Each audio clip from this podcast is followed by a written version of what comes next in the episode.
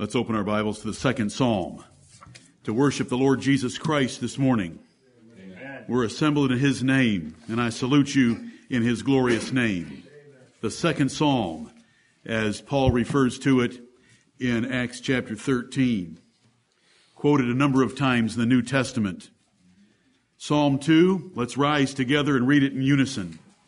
It's all about the Lord Jesus Christ. It is indeed a messianic psalm describing His resurrection and the vain efforts of worldly leaders and rulers in Judea to try to end Him by putting Him to death, and how all rulers ought to tremble before Him today. In unison, Psalm 2, verse 1. Why do the heathen rage? And the people imagine a vain thing. The kings of the earth set themselves, and the rulers take counsel together against the Lord and against His anointed, saying, Let us break their bands asunder and cast away their cords from us. He that sitteth in the heavens shall laugh. The Lord shall have them in derision. Then shall He speak unto them in His wrath, and vex them in His sore displeasure. Yet have I set my King upon my holy hill of Zion. I will declare the decree. The Lord hath said unto me, Thou art my Son, this day have I begotten thee. Ask of me, and I shall give thee the heathen for thine inheritance, and the uttermost parts of the earth for thy possession. Thou shalt break them with a rod of iron. Thou shalt dash them in pieces like a potter's vessel. Be wise now, therefore, O ye kings. Be instructed, ye judges of the earth. Serve the Lord with fear, and rejoice with trembling. Kiss the Son, lest He be angry, and ye perish from the way, when His wrath is kindled but a little. Blessed are all they that put their trust in Him. Amen and amen. You may be seated. This psalm is quoted in Acts chapter 4 and applied to Herod, Pilate, and the other leaders of the Jewish nation in their efforts to crucify and get rid of the Lord Jesus Christ. It was all in vain. His Father that sits upon the throne of the universe laughed at them and mocked them and had them in derision for efforts to get rid of His Son, the King. The King of the Jews, as Pilate wrote, in three languages, and the Jews said, say that, write instead that He said He was the King of the Jews. What I have written, because there had been a private conversation with the Lord Jesus Christ, and Pilate showed a little backbone, just a little, with Jesus on the cross. He that sitteth in the heavens shall laugh, verse 4 tells us. Most of the Christian world thinks that we're extreme, that we're imbalanced, that we don't really know the God of the Bible when we talk about Him laughing at the wicked, but He laughs at the wicked, and He has them in derision. He says, I have set my King upon my holy hill of Zion, and all your efforts to unseat Him and unthrone Him are in vain. Verse 7, I will declare the decree. The Lord hath said unto me, Thou art my Son. This day have I begotten thee. That was fulfilled at the resurrection of the Lord Jesus Christ without a doubt.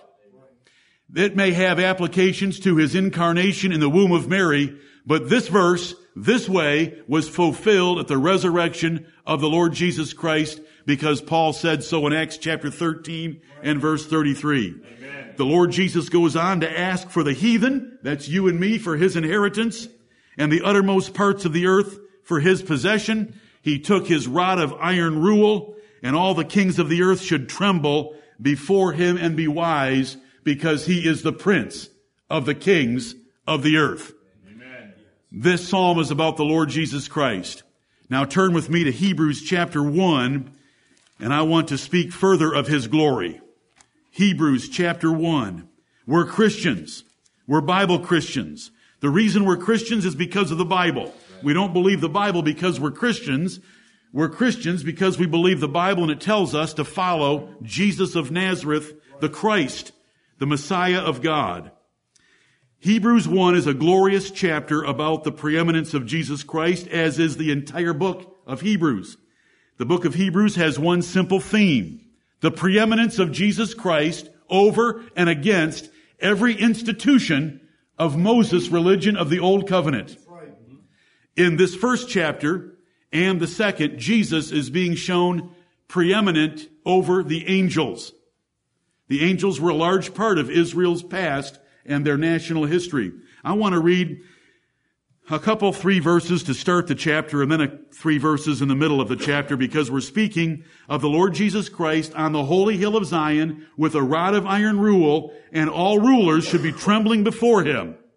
We should not be alarmed or afraid at what is going on politically in the world, because there is a political power greater than all of them, and it's the Lord Jesus Christ, and he mocks their efforts against him. And he will annihilate them when he unleashes the power that he has to enfold this universe upon itself and to melt everything and to dissolve everything as we know it. All the elements, all the heavenly bodies are going to dissolve and melt. They'll know who the Lord Jesus Christ is. It's called, in his day, he shall show who is the blessed and only potentate. Let's begin at the first of the chapter. Hebrews 1, verse 1. God, who at sundry times and in divers manners spake in time past unto the fathers by the prophets, hath in these last days spoken unto us by his Son, whom he hath appointed heir of all things, by whom also he made the worlds, who being the brightness of his glory and the express image of his person, and upholding all things by the word of his power, when he had by himself purged our sins, sat down on the right hand of the majesty on high. I have set my king upon my holy hill of Zion. Right there. I have set my king upon my holy hill of Zion. This is drawing from Psalm 2, because Jesus obtained by inheritance a better name than the angels. Verse 4, being made so much better than the angels when? When he came into this world in his incarnation, he was made a little lower than the angels. This says he was made above the angels. When? At his resurrection and then ascension into heaven. Being made so much better than the angels, as he hath by inheritance, I will give him an inheritance. Psalm 2, he obtained a more excellent name than they. And what is that name? The Son of God. When was Jesus declared to be the Son of God? By the resurrection from the dead. Romans chapter 1 and verse 4. Of the seed of David, he was the first one to be raised from the dead, and that declared him to the universe, this is God's Son. This day I have begotten thee, and thou art my Son. And he says, for unto which of the angels said he at any time, and this is a direct quote from Psalm 2, thou art my Son, this day have I begotten thee. And that's when he gained his inheritance. That's when he gained and was promoted to the throne at God's right hand. That's when God set him on the holy hill of Zion, and he has been there ever since, and he will be there forever, and they will never abolish his kingdom. His kingdom has destroyed all other kingdoms. It is just waiting for the formal execution of them all. Right. And then he will submit himself to God his Father, that God may be all in all, as we have read the last two Sundays from 1 Corinthians 15:28. Okay, sitting at the right hand of God, what does he have in store for this world? I read to you verses 10 through 12 that are a quotation from Psalm 102. Right. And the Apostle Paul has numerous quotations in Psalm 2 about the Lord Jesus Christ from the book of Psalms and the book of Isaiah. Here in verse 10, he quotes from Psalm 102. And thou, Lord, this is the Lord Jesus Christ, and thou, Lord, in the beginning hast laid the foundation of the earth, and the heavens are the works of thine hands. They shall perish, but thou remainest, and they all shall wax old as doth a garment, and as a vesture shalt thou fold them up, and they shall be changed. But thou art the same, and thy years shall not fail. Amen and amen. Our Lord Jesus Christ is never going to fail. He's never going to change, but He is going to change the whole universe as we know it. He's going to fold it up like a garment. It's going to implode in upon itself. He controls all the particles of atoms and molecules of the entire universe. He controls every single part of them. The energy that will be unleashed to dissolve the whole universe is just a token of the power that He has. It is infinite power. We cannot describe it. We cannot imagine it. We've never seen anything like it. And He's coming to change the universe. Brethren, if I had been speaking to you in an assembly like this in Hiroshima or Nagasaki back in 1945, and I warned you what was coming, you would do something about it. It came. It came. Oh, a quiet day. Everyone bustling about their activities. Peace and safety. One little plane up there. One little plane. It must be just doing some reconnaissance and checking out the city. One little plane up there. Let's bustle about our activities. Peace and safety is here. One little speck.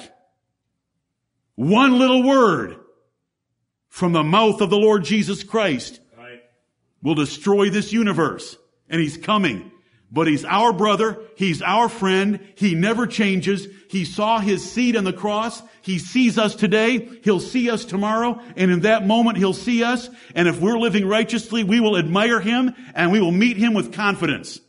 He will be ours. He will embrace us to Himself and put us in a new heaven and a new earth while He destroys this wicked place and the bondage of corruption that is over all of it. This is our Savior. This is why we meet. This is the mystery of the gospel revealed to us plainly in writing.